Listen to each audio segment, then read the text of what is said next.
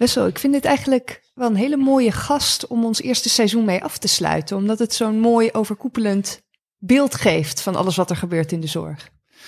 Ja, terwijl we haar vroegen om even naar haar tuin te gaan, zodat wij het na konden bespreken, werd ze nog weer gebeld door een belangrijk overleg. En je ziet heel erg dat ze heel sterk in haar schoenen moet staan om constant alles te overzien. Daarin ook haar eigen keuzes te maken voor het gezin. Dat beschrijft ze heel mooi. En toch haar ultieme passie in de zorg, namelijk het hebben over cultuur en hoe ga je met elkaar om, kwijt kan in al die belangrijke posities die ze vervuld heeft en vervult. Ik heb er heel veel van geleerd. Ik vond het een heel mooi gesprek. Ja, mooi ook vind ik, dat benoemt ze ook, hè, maar dat ze wel dicht bij zichzelf kan blijven. En dat vind ik dat je dat ook merkt in het gesprek. En dat maakt, denk ik, wat ze doet ook alleen maar waardevoller. Ja, wat een topper hebben we in de zorg met oplossingen bezig is. Ronnie van Diemen. Hartstikke mooi. Welkom bij onze podcast over de zorg, waarin oplossingen centraal staan. Nu is geen aandacht voor het probleem, maar voor de oplossing. Wij zijn Anna en Wessel. En in deze podcast spreken wij mensen die op hun eigen manier de zorg laten werken.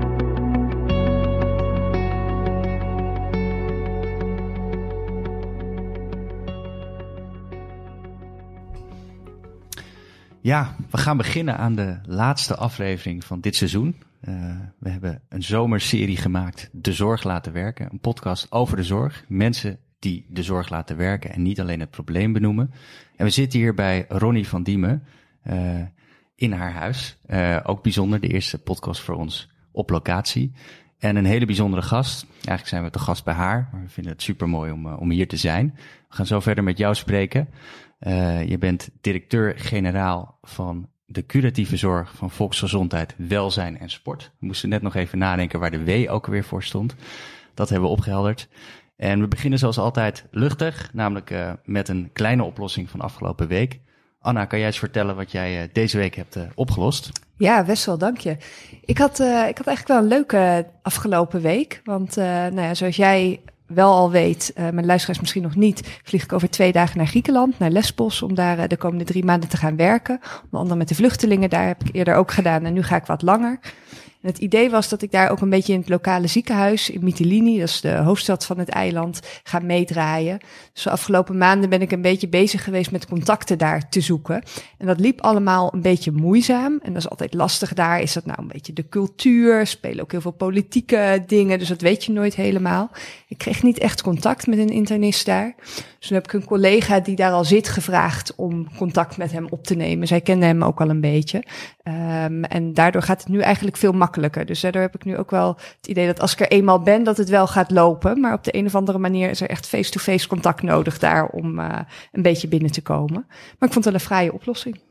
Mooi, ja. En succes. Ja, dank je. Ja. En jij, Wessel, wat heb jij opgelost? Nou, ik moest heel diep nadenken deze keer. Ik was namelijk een week vrij, dus dan in mijn geval los je dan wat minder dingen op. Dus ik was een week in de bergen, hartstikke lekker. Maar wat ik wel heb opgelost en wat ik eigenlijk zag toen ik terugkwam, is het beleid rondom onze stagiaires. Wij hebben heel veel stagiaires, dat vinden we leuk. Iedereen die ons een mail stuurt, die is bijna welkom. Dat vinden we altijd leuk om jonge, enthousiaste mensen er gewoon bij te hebben. Maar we merkten wel dat daar een soort wildgroei was en dat het toch niet helemaal duidelijk was wat ze dan kwamen doen. Dat was verwarrend voor de andere medewerkers. Die dachten van, wie is dit nou weer? En er is weer een nieuw iemand en wat gaat die nou doen? Maar ook voor de stagiaires zelf. Dus we hebben eigenlijk een soort indeling gemaakt met verschillende werkzaamheden die ze kunnen doen. Daar hebben ze ook zelf bij gevraagd van, help ons daarmee, want dat hebben we nog niet. Dat staat nu. En je ziet eigenlijk, toen ik dus terugkwam van vakantie, dat iedereen zijn plek heeft gevonden. Dat er een centrale coördinator is. En dat eigenlijk floreert. En daar word ik dan heel erg blij van. Wat leuk. Ja. Kunnen de stagiaires ook een beetje meebouwen aan Kainé's en aan de ontwikkelingen binnen het bedrijf. Zeker, ja. Goeie oplossing. Ja, en dan gaan we langzaam naar jou kijken. Want we hebben jou ook gevraagd om een oplossing te brengen van de afgelopen week. Wat heb jij deze week opgelost? Ja, jullie oplossingen en jullie verhalen zijn natuurlijk alweer prachtig. Ook in de realiteit van waar je elke dag mee bezig bent. Dat zou ik ook kunnen doen, hè? Dus waar ik elke dag bezig ben om problemen op te lossen. Maar eigenlijk, ik ben eigenlijk wel super trots op iets wat ik zelf heb gedaan. En ik ben een hardloper. Maar meestal is dat gewoon van deur tot deur en niet te veel oefeningen doen. En dan ben ik weer aan het voorbereiden. Dan denk ik, nou, ik moet toch nog wel weer een halve marathon kunnen lopen. En geleidelijk aan kreeg ik wel wat signalen dat ik dacht, tja, dat zit allemaal wat vast en ik word toch wel wat ouder. Maar dat wil je natuurlijk niet. Totdat ik dacht, ik moet daar wel iets mee. Dus uiteindelijk heb ik na mijn vakantie besloten, ik ga naar een therapeut die daar echt iets van weet. En dat heb ik gedaan. En die heeft mij een aantal, behalve dat je heel hardhandig aanpakt, dat is één, maar heeft mij ook een aantal oefeningen meegegeven die ik zou moeten doen om tenminste mijn bekken bijvoorbeeld los te krijgen of mijn rug. En dat doe ik nu. En ik loop lekkerder. En dat is natuurlijk nog niet allemaal opgelost, maar het feit dat ik loop en denk, jeetje, ik kan nog iets leren bij dat lopen, wat ik al jaren op dezelfde manier doe. Ja, daar kan ik dan echt van genieten. En dan denk ik, jeetje, dat kan dus. Het kan dus. Je moet het gewoon gaan doen. Ja. Dat. Ja, een beetje trots ook misschien, toch? Dat je dit zeker. Gedaan hebt. Ja, nee, dat is ook een heerlijke oplossing, want je merkt meteen het effect ook. Ja, je ging het echt direct merken. En al is dat, misschien is het wel psychologisch, hè, dat het een deel is. Maar het feit dat je ergens nu aan gaat werken en denkt, ja, maar ik wil het ook anders. En ja, ik ga niet elke ochtend op een yogamatje liggen, dat past niet bij me. Dus wat wel? Ja. En deze meneer die wist heel goed hoe hij mij moest aanpakken. Nou, dat was fantastisch. Mooi. Ja. Hey, we hebben jou gevraagd om over het probleem kort te vertellen wat jij bent tegengekomen. Je bent opgeleid als kinderarts en daarin heb je dus de zorg van heel nabij kunnen zien en daar hard in gewerkt. En daar zijn jou een aantal dingen opgevallen en uiteindelijk heb je het over een andere boeg gegooid. Daar willen we het vandaag met je over hebben. Kun je ons meenemen naar eigenlijk de problemen of het probleem dat jij gezien hebt? Ja, het probleem, dat klinkt wel heel groot. Hè? Ja. In de loop van je leven ontwikkel je steeds meer kenniskunde. Je kijkt anders naar de werkelijkheid. Maar ik denk dat ik in mijn tijd als artsassistent en later als kinderarts, en toen ik ook bezig was met het opleiden van artsassistenten, dat ik me steeds bewuster werd van, hoe doen we het nou met elkaar? En wat is nou eigenlijk de manier waarop we samenwerken? En hoe zorg je nou dat, en in mijn functie als kinderarts, van hoe krijg je nou dat er 7 keer 24 uur gewoon voor iedereen goede zorg is? Ook 's nachts, als iemand in zijn eentje dienst heeft. En wat vraagt dat dan voor de omgeving, voor de cultuur, voor het leerklimaat, wat dan nodig is? Mm-hmm. En dat heeft mij altijd bezig gehouden. En eigenlijk omdat ik, wat je misschien allemaal wel hebt in het begin van, ik wil het niet doen zoals mijn opleider het deed, of ik wil vooral zorgen dat er ruimte is om te leren. En toch zie je jezelf ook wel eens in dat gedrag terugvallen, dat je denkt, oh nee, zo wil ik het niet, maar ik doe het wel. En dat was voor mij eigenlijk de vraag over hoe creëer je vertrouwen in de wijze waarop mensen met elkaar samenwerken. Wat zijn dan elementen van cultuur? Want daar had ik me ook nooit in verdiept. En wat beïnvloedt dan het leerklimaat? Hoe zorg je daarvoor? Nou, eigenlijk is dat, als ik terugkijk nu op alle stappen die ik in mijn leven genomen heb, die gaan allemaal hierover. In het klein of in het groot. Kan je misschien uit het stukje van je klinische carrière een voorbeeld noemen waarbij dat heel erg naar voren kwam, het probleem wat je nu schetst? Ik denk dat een van de voorbeelden die je regelmatig meemaakt is of de artsassistent echt in alle openheid jou durfde te bellen in de dienst. Mm-hmm. Of dat hij dacht, nou, het is 's nachts 1 uur en misschien was ze vanavond al heel moe of ze was misschien wel kort door de bocht of wat strak. Durf ik haar wel te bellen? Mm. Dat gevoel van durf, dat heeft me altijd geraakt. En dat gebeurde. Hè? Men kijkt naar je gezicht, men kijkt over hoe je, en projecteert dat op, ze zal wel iets vinden van mij. Mm-hmm. En dat soort elementen kennen we allemaal. En dat waren voor mij de voorbeelden die ook in de praktijk soms echt averechts uitwerkten. Hè? Want dat betekende dat ze je toch niet belden of wat later. En dat heeft effect op de kwaliteit van zorg. Hmm. Dus dat soort voorbeelden kun je eigenlijk iedereen wel bedenken, maar die deden zich ook bij mij voor. Ja. En dat vond ik een aanleiding om het gesprek te hebben. Hoe doe je dat nou? En ik zei wel eens, als ik 's morgens bij de overdracht wat vermoeid kijk of chagrijnig ben, dan gaat het niet om jullie. Maar het gaat erom dat ik misschien een moeilijk weekend heb gehad. Ja. Of, nou, en dat is best moeilijk voor artsassistenten. Want die kijken naar hoe de opleider kijkt. Ja. En doe ik de overdracht wel goed. Dus, en daarmee was een van de eerste dingen die ik leerde om, wat je helemaal niet zoveel doet, complimenten geven. Mm. Even waardering uitspreken. Ja.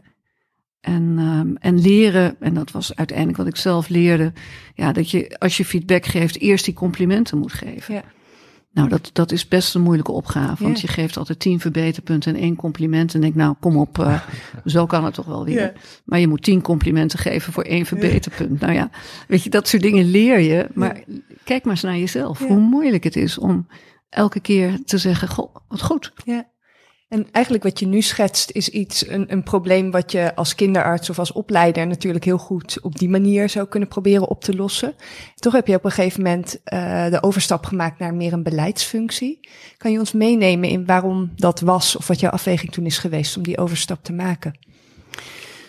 Ja, als je terugkijkt kun je hem altijd elke keuze heel goed onderbouwen. Hè? Maar keuzes zijn ook heel, ja, toch emotioneel gevuld. Hè? Dus er zit een ratio achter, maar uiteindelijk heb ik wel geleerd dat het gaat over wie ik ben.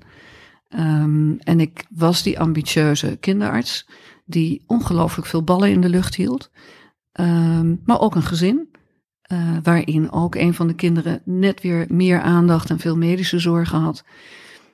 En ondertussen ben je continu in beweging in je werk. 7 keer 24 uur, want dat paste bij mij als persoon. Hè? Mm. Dus er zijn altijd grenzen die verlegd moeten worden en vragen die opgelost moeten worden. En als je op die manier werkt, dan komt er een moment dat je, als je gevraagd wordt van, goh, zou je hoogleraar willen worden? En je helemaal willen toeleggen op kwaliteit van zorg en de vernieuwing van opleidingen. En inderdaad dat cultuurelement van het werkklimaat. Dat je denkt, ja, is dat niet wat meer bij mij past? Want kan ik wel al die ballen in de lucht houden? Mm-hmm. En de excellente kinderarts en de goede begeleider voor de artsassistenten en landelijk allerlei rollen invullen. En met toen ook de afwegingen voor thuis en voor het gezin, was dat het moment dat ik gekozen heb om die stap te maken.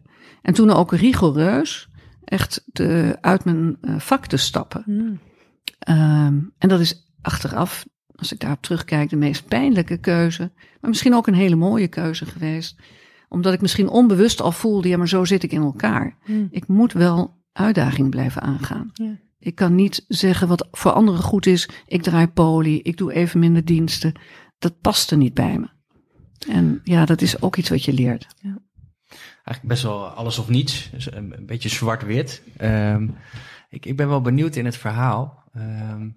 Toen jij die eerste keer het gesprek aanging over de cultuur op jullie afdeling, toen was je misschien nog artsassistent. Zaten mensen eigenlijk op dat verhaal te wachten? Hoe werd erop gereageerd? Dat was best nieuw toen, dat geluid.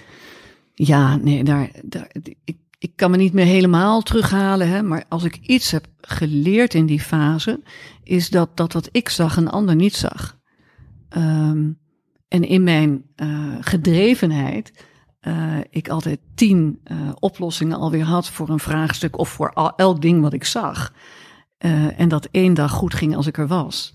En vervolgens iedereen weer deed zoals het was. En ik had vaak, als ik terugkwam van vakantie, en had ik daarvoor van allerlei dingen geregeld met iedereen in dat ziekenhuis. En dan kwam ik terug en dacht ik, oké. Volgens mij doet niemand meer wat we met elkaar hebben afgesproken. En dat was voor mij eigenlijk toch ook het leren. Want ja, als je gedreven bent, dan doe je de dingen. Maar ik had nog nooit over implementeren gehoord. Ik had nog nooit een cursus daarin gedaan. Ik was gewoon de dingen gaan doen. En ja, dan ga je dus ook leren op welke wijze je toch naar het perspectief van de ander gaat kijken. En hoe je mogelijk stap voor stap iemand mee kan krijgen. Nou, dat is iets wat ik echt, nou, dat heb ik niet zomaar geleerd. Want dat betekent dat je toch ook een beetje je eigen tempo wat moet temporiseren en je verwachtingen wat moet aanpassen. Ja, dat heeft bij mij jaren geduurd. Dus ik ben heel vaak, heb ik wel een open knie gevallen, omdat de dingen weer anders gingen. Maar ja, ik zag dan altijd weer nieuwe dingen die ik kon aanpakken. Dus dan ging ik gewoon weer. Ging je dan te snel voor de anderen? Ja, veel te snel. Veel te snel. Veel te snel. Ja, ja. Dat is, als ik daarop terugkijk, ja, dan kan ik erom lachen. Ja. Maar aan de andere kant, weet je, als je jong bent en gedreven, En ik werkte toen in het Antonius Ziekenhuis in Nieuwegein. Hmm. Ja, daar was ook een klimaat waarin dat kon. Hè? Dus kom maar met de dingen en ga ze maar aan. Wel dus, ja. Dus dat kon daar. Ja. En natuurlijk, vervolgens kreeg ik met ieder individueel mens te maken. Waardoor die verandering veel meer tijd kostte. Maar er was wel ruimte om iets aan te gaan. Hm. En dat, ja, dat gaf mij heel veel positieve gevoelens. Maar aan de andere kant nogmaals, in 7 keer 24 uur... waren voor mij natuurlijk ook steeds grenzen. Ja.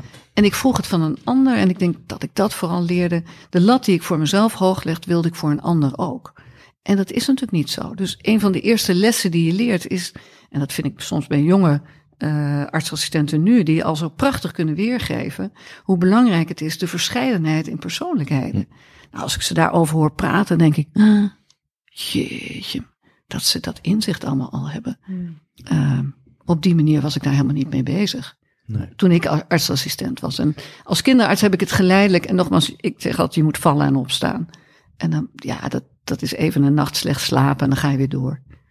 En is dat de werkcultuur, denk je, die veranderd is? Of is de opleiding veranderd? Of wat is er nu anders dan in jouw tijd, om het zo te zeggen? Nou ja, ik denk dat zoveel dingen zich ontwikkeld hebben. De samenleving is veranderd. De nieuwe generatie is anders opgevoed.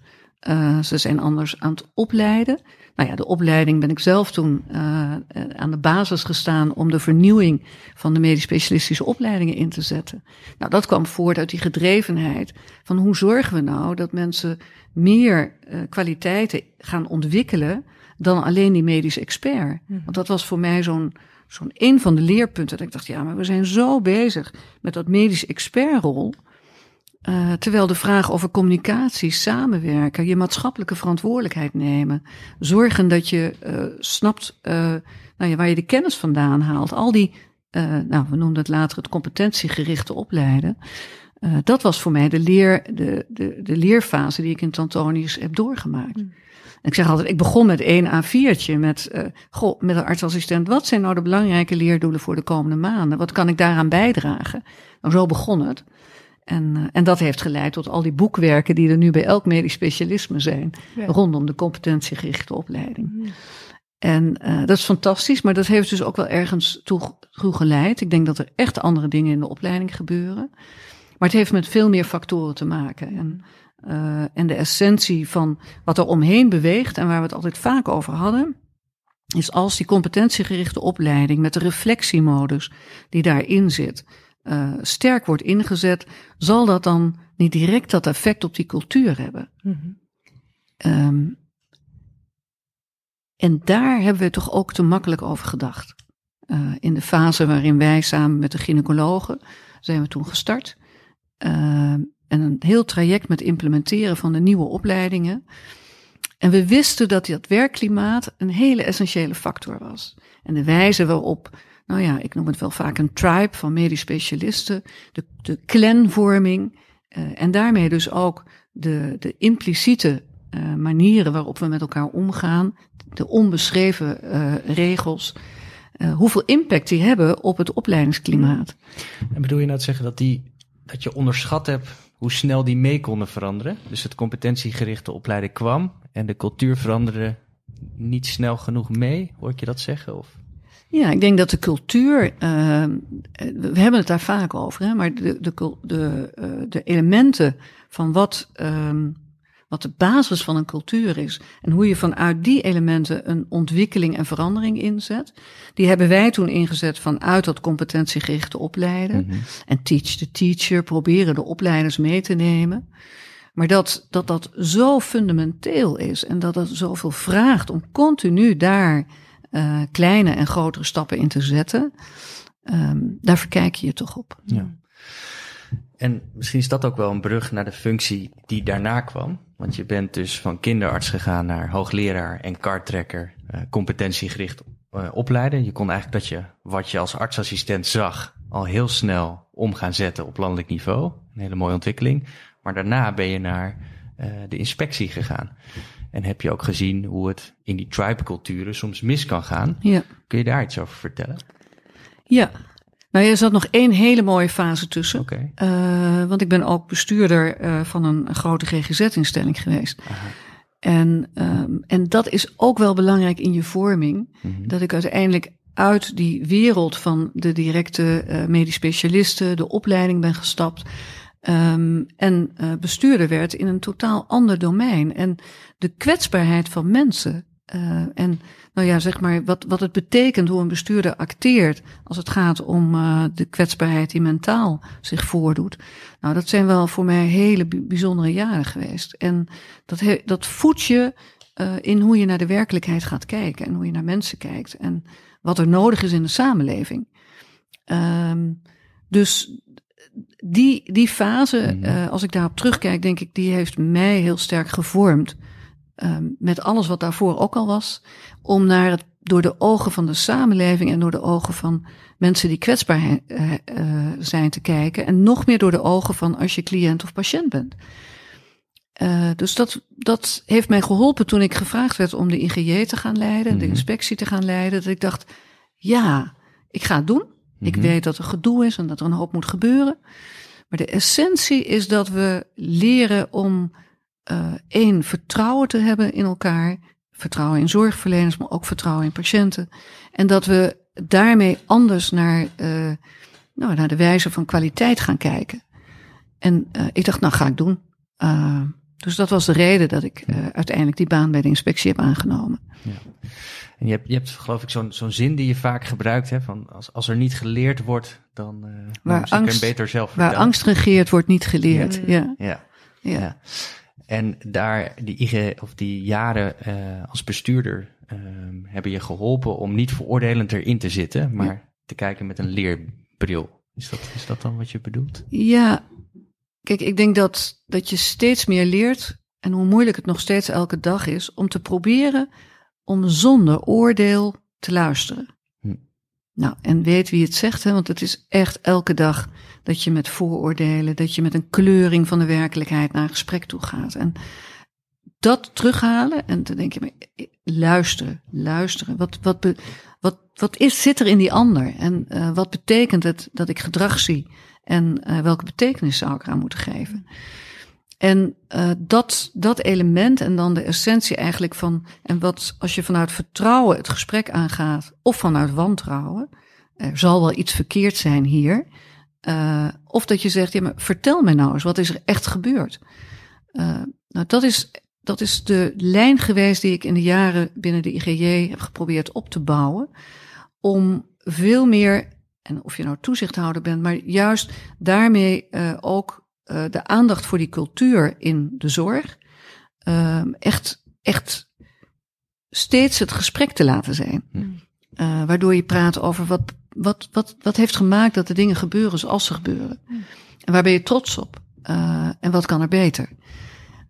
Nou, dat is denk ik wat ik al die jaren binnen de inspectie heb geprobeerd te realiseren. En, nou ja, en als je dan ziet dat stap voor stap, en daar had ik wel in geleerd, met ook weer vallen en opstaan, hoe je dan ook voor je inspecteurs het veilig maakt om op die manier vanuit systemen naar het mensgerichte toezicht te gaan kijken. Heeft die aanpak voor je gevoel ook echt wat opgeleverd na je tijd bij de inspectie? Zijn er dingen echt wezenlijk veranderd in de cultuur of in de manier waarop de inspectie dingen aanpakt? Ja, dat is echt wezenlijk, hè? Het feit dat we praten over gezond vertrouwen. Dat ook een minister in de brieven naar de Kamer of in het debat praat over, ja, de essentie is dat je vertrouwen hebt in zorgverleners, vertrouwen hebt in de patiënt. En daarmee kijkt naar wat goede zorg is. Dat had je aan het begin niet kunnen bedenken, dat zou gebeuren. En voor de manieren waarop we zijn gaan inspecteren, is dat steeds meer gaan draaien naar vanuit gezond vertrouwen een invulling geven aan dat inspectiewerk. En tegelijkertijd, het is geen naïef vertrouwen, hè, want er zijn ook mensen waar je op een andere manier moet doorpakken. En dat leer je ook. Die zijn er ook met al die mensen die in de gezondheidszorg in Nederland werken. Daar is de toezichthouder ook voor. Ja. Maar dit vind ik wel, daar ben ik wel trots op. Dat uiteindelijk die draai is gemaakt. En wat ongelooflijk belangrijk is om juist voor zorgverleners en voor bestuurders wat er altijd is, de inspectie kan oordelen. Mm-hmm. En daarmee voor jou iets betekenen. Ja. En ja, op het moment dat die spanning, als je die weg kan halen, en daarmee gewoon een invulling kan geven, maar we zijn hier voor de kwaliteit van zorg, dan doet dat iets in de openheid van het gesprek. Ja. Kregen jullie dat ook terug van zorgverleners waarmee jullie dan werkten? Dat zij dat ook zo ervaarden, dat er meer vertrouwen was en meer ruimte voor... Zekers. Ja. En in de ene sector waren we daar verder in dan in de andere. Hè? Dus ook daarin zie je dat je het stap voor stap doet. De eerste jaren waren we vooral bezig om ook binnen de inspectie dat vertrouwen terug te krijgen. Ook daar was een grote crisis daarvoor geweest. Binnen de inspectie met veel gedoe vanuit de media, waren ook dingen echt niet goed gegaan. En dat doet dus ook iets met de verkramping van de mensen zelf. Nou, zoals dat in de zorg ook kan, als er een heftige calamiteit is, dan is de vraag, hoe ga je met elkaar daarmee om? En welk vertrouwen geef je elkaar? Dat je niet al bij de koffie praat over... of is het open gesprek erover, wat heeft nou gemaakt dat dit kon gebeuren? Mm-hmm. Nou, dat was bij de inspectie ook nodig. Ja. Dat inzicht geven. Hoe heb je dat dan gedaan eigenlijk? Want je signaleert dat, je ziet dat en je krijgt een paar jaar de tijd om dat om te draaien. Hoe pak je zoiets aan? Ja, ik heb daar geen boekenwijsheid voor. Nee. Ik heb ook nooit in die zin opleidingen gevolgd. Wel veel met mensen gesproken die daar kennis en kunde in hebben. En dan steeds weer de reflectie over wat ik meemaak, hoe ga ik ermee om?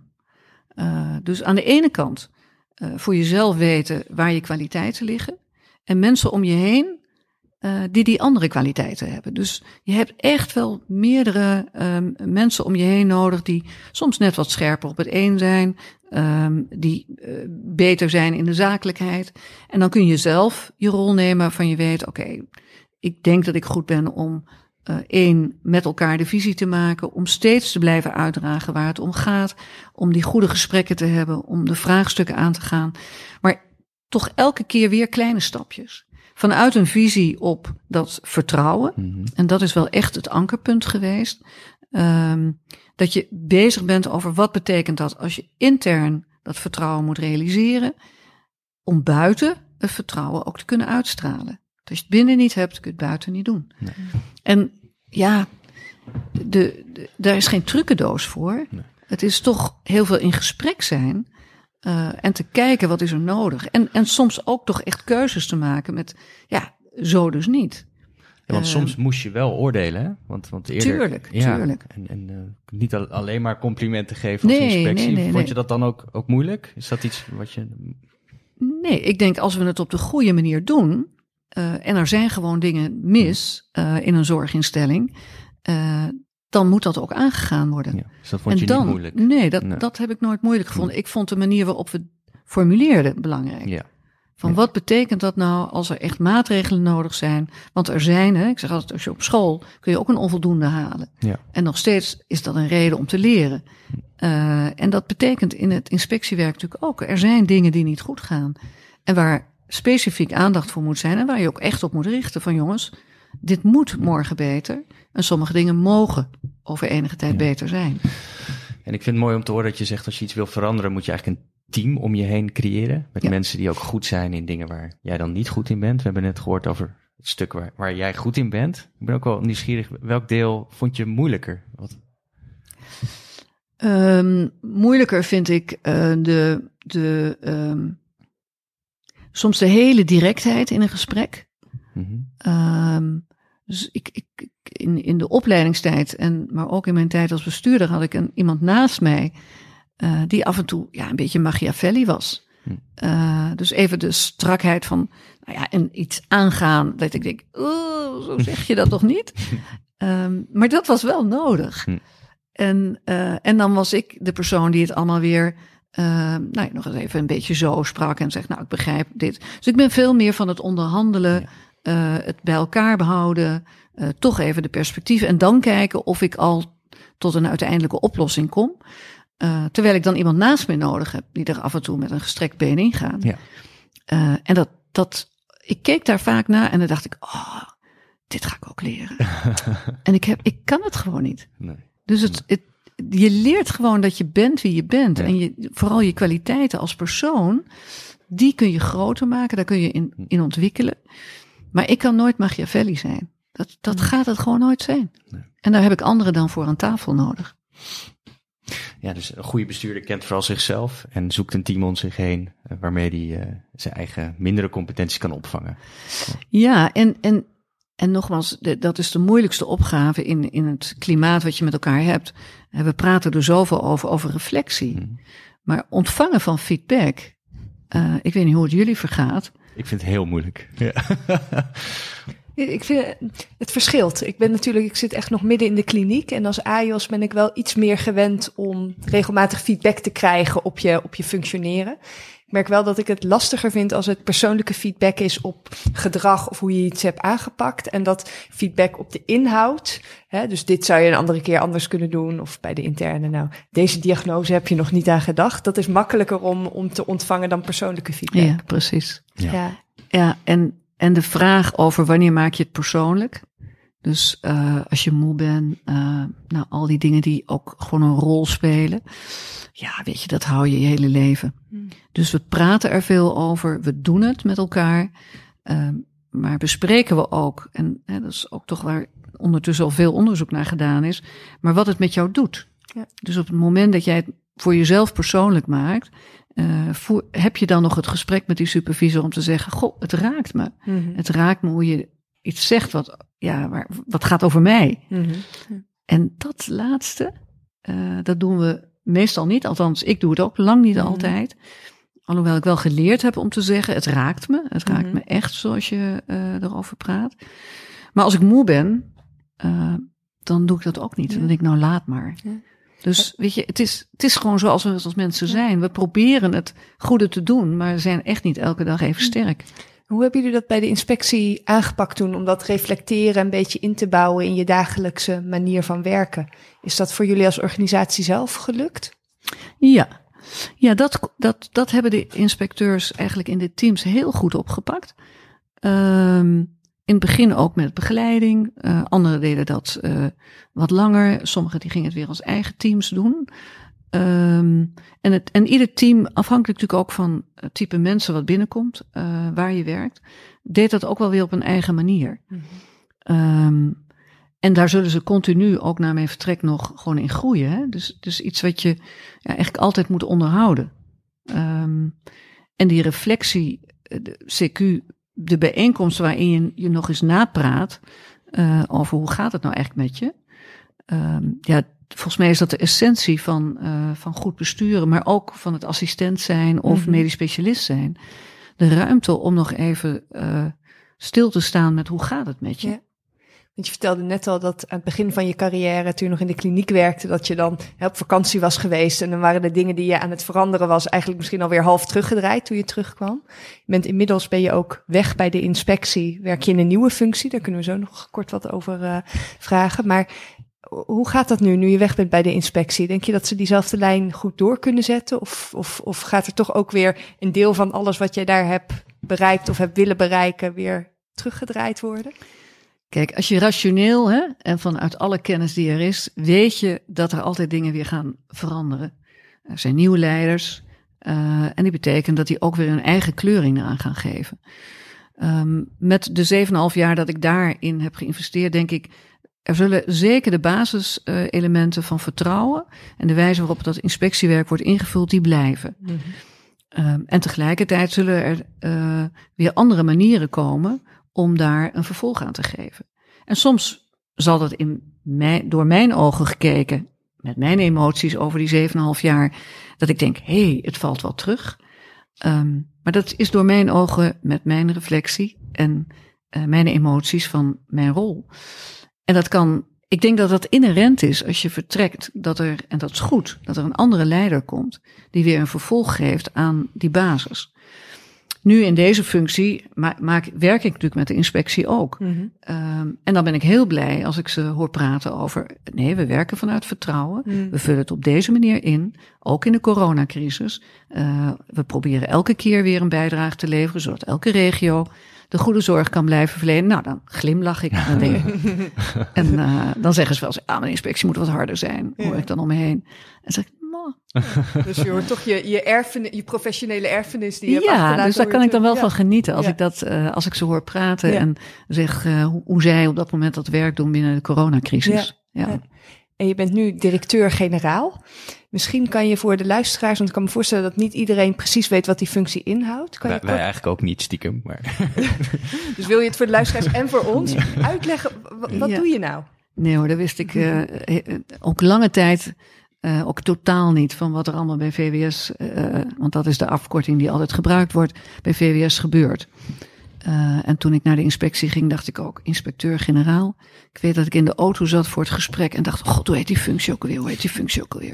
Maar het is een hele aparte wereld. Ja. En zo is ook de directeur-generaal.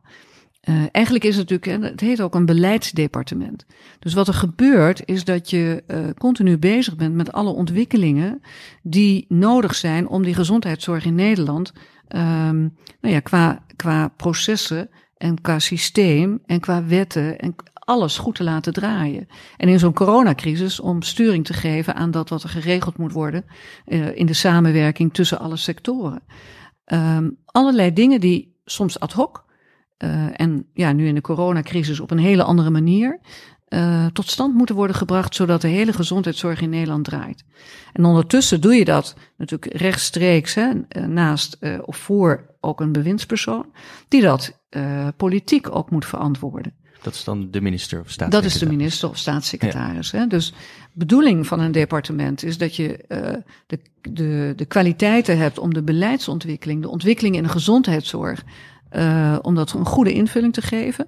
Heel erg in samenspraak met al die partijen. Hè? En dat zijn brancheorganisaties, dat zijn de professionals, dat zijn de bestuurders die allemaal vertegenwoordigd zijn. Dat zijn de patiënten.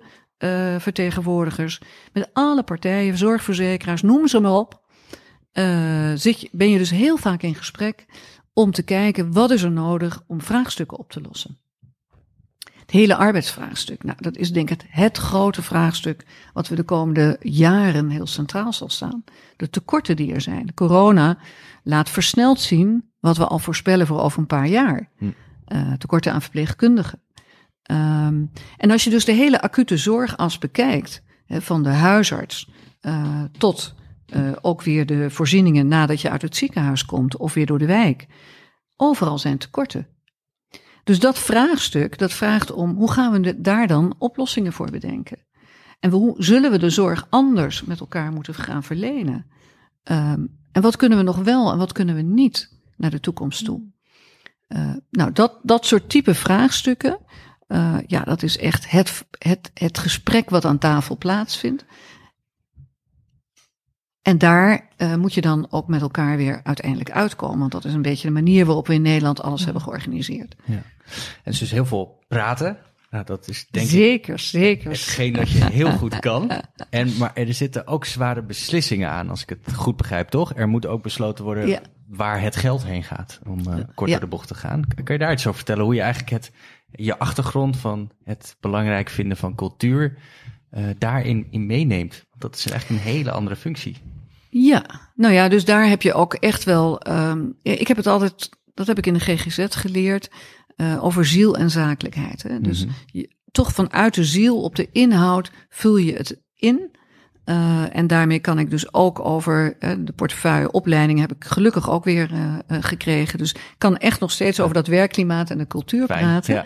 Dus daar heb ik wel voor gezorgd. Ja. En tegelijkertijd gaat het natuurlijk over de zakelijkheid ook. Als we zien met de verdubbeling van het aantal ouderen, de kosten die de pan uitreizen als we daarover praten met een verdubbeling de komende 20 jaar... dan zullen we het gesprek moeten hebben over hoe gaan we dat dan bekostigen. En dat kunnen we niet, dus we zullen het anders met elkaar moeten doen.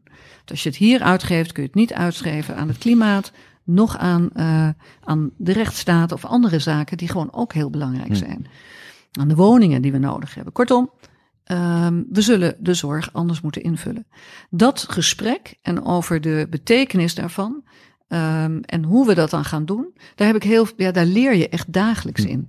Dus eigenlijk, als ik kijk naar die die kant van het verhaal over hoe zitten die financiën nou in elkaar en wie heeft er allemaal invloed op.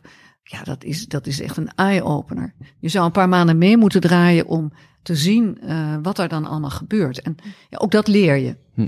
En er is heel veel kennis om je heen. En tegelijkertijd, dat is denk ik wat ik wel... Zo, je moet openstaan om te denken, hoe zit het nou in elkaar eigenlijk? Ja. En je laten verrassen. En ook af en toe echt wel dat je denkt, jeetje jongens, hoe hebben we dat met elkaar soms? Hè? Zitten we in een verstrikt net... bijna, hoe we het met elkaar doen. Je mag daar dus eigenlijk ook leren in die functie. Het is niet zo dat je aangenomen wordt als expert op al die verschillende beleidskeuzes, maar je mag daar ingroeien. Ja, zeker. Ja. Er is geen mens die alles kan. Nee. Maar dat is geen functie, hè, waar we ook maar onze stappen zetten. Ja. Als ik kijk naar al mijn functies waar ik ja op heb gezegd, ik had geen idee toen ik bestuurder werd van de GGZ. Jeetje, ze vragen mij om voorzitter te worden. Ja. En je gaat het aan. En dat is bij de IGJ gebeurd. Ja. Ze vertellen je iets, maar dit kan je verwachten. De praktijk is heel anders. Want je moet het doen met wie jij bent. Ja. En dat was natuurlijk als DG ook. Je bent niet volmaakt als je ergens instapt. Ik leer elke dag over hoe je door de ogen van de vakmensen die binnen het departement werken, hoe ze naar oplossingen zijn, ontzettend oplossingsgericht. Want als uiteindelijk het nodig is om de vraag over kunnen we de ambulances goed laten rijden, moet een nieuwe ambulancewet. Maar ja, welke type opleidingen mogen er dan wel in en welke niet? Wat gaat er dan zoeken ze elke keer weer gaatjes om toch het doel te bereiken dat we goede ambulancezorg in Nederland hebben. En dat de wetgeving uiteindelijk door de Tweede Kamer en de Eerste Kamer wordt geaccepteerd. Dus de mensen binnen het departement is echt, dat is voor mij ook een echte eye-opener geweest, hoe oplossingsgericht en hoeveel mogelijkheden zij zien. Om toch iets te bereiken wat nodig is voor die gezondheidszorg. Leuk om te horen. Ja. Ronnie, je hebt eigenlijk gewoon een hele oplossingsgerichte carrière heb jij rond de thema's kwaliteit van zorg, werk, cultuur, vertrouwen. En nou leert de ervaring dat zelfs als je heel oplossingsgericht bent, dat er dan ergens in de oplossing vanzelf weer nieuwe problemen opduiken die je het hoofd moet bieden. Wat is voor jou nu het grootste probleem waar jullie op VWS tegenaan lopen of waar jij in je werk tegenaan loopt, waar je nu weer een oplossing voor moet verzinnen? Ja, ik denk op dit moment, ik denk dat het belangrijkste op dit moment is dat we leven in een tijd dat we de crisis eigenlijk achter ons willen laten. Iedereen weer het normale leven wil hebben en terug wil naar zoals het was. En de praktijk is dat er nog heel veel ongewis is voor dit najaar. En de betekenis daarvan is dat er dus ook in de regie en de wijze waarop we met elkaar moeten blijven samenwerken, om uiteindelijk, als het in het najaar weer onrustig wordt, het toch die zorg te blijven verlenen. En de gezondheidszorg als geheel te bepalen en te zeggen, ja, en corona is daar een onderdeel van. En niet meer het alleen als een coronacrisis te zien, maar als een verhaal van we staan onder druk. En ook deze winter met het beperkt aantal mensen wat in die zorg kan werken en die je er elke keer weer inschuift, zullen we dit aan moeten gaan. En dat vraagstuk, als ik het één heb opgelost, zal het volgende weer opdoemen. Want zo gaat nu elke dag.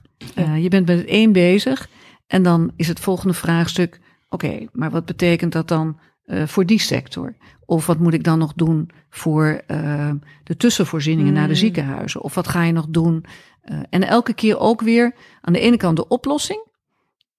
Vaak kom je daar nog wel uit, in de feiten. Maar uiteindelijk, om het ook bestuurlijk, dus met al die partijen weer af te stemmen en te zeggen, gaan we zo dus door?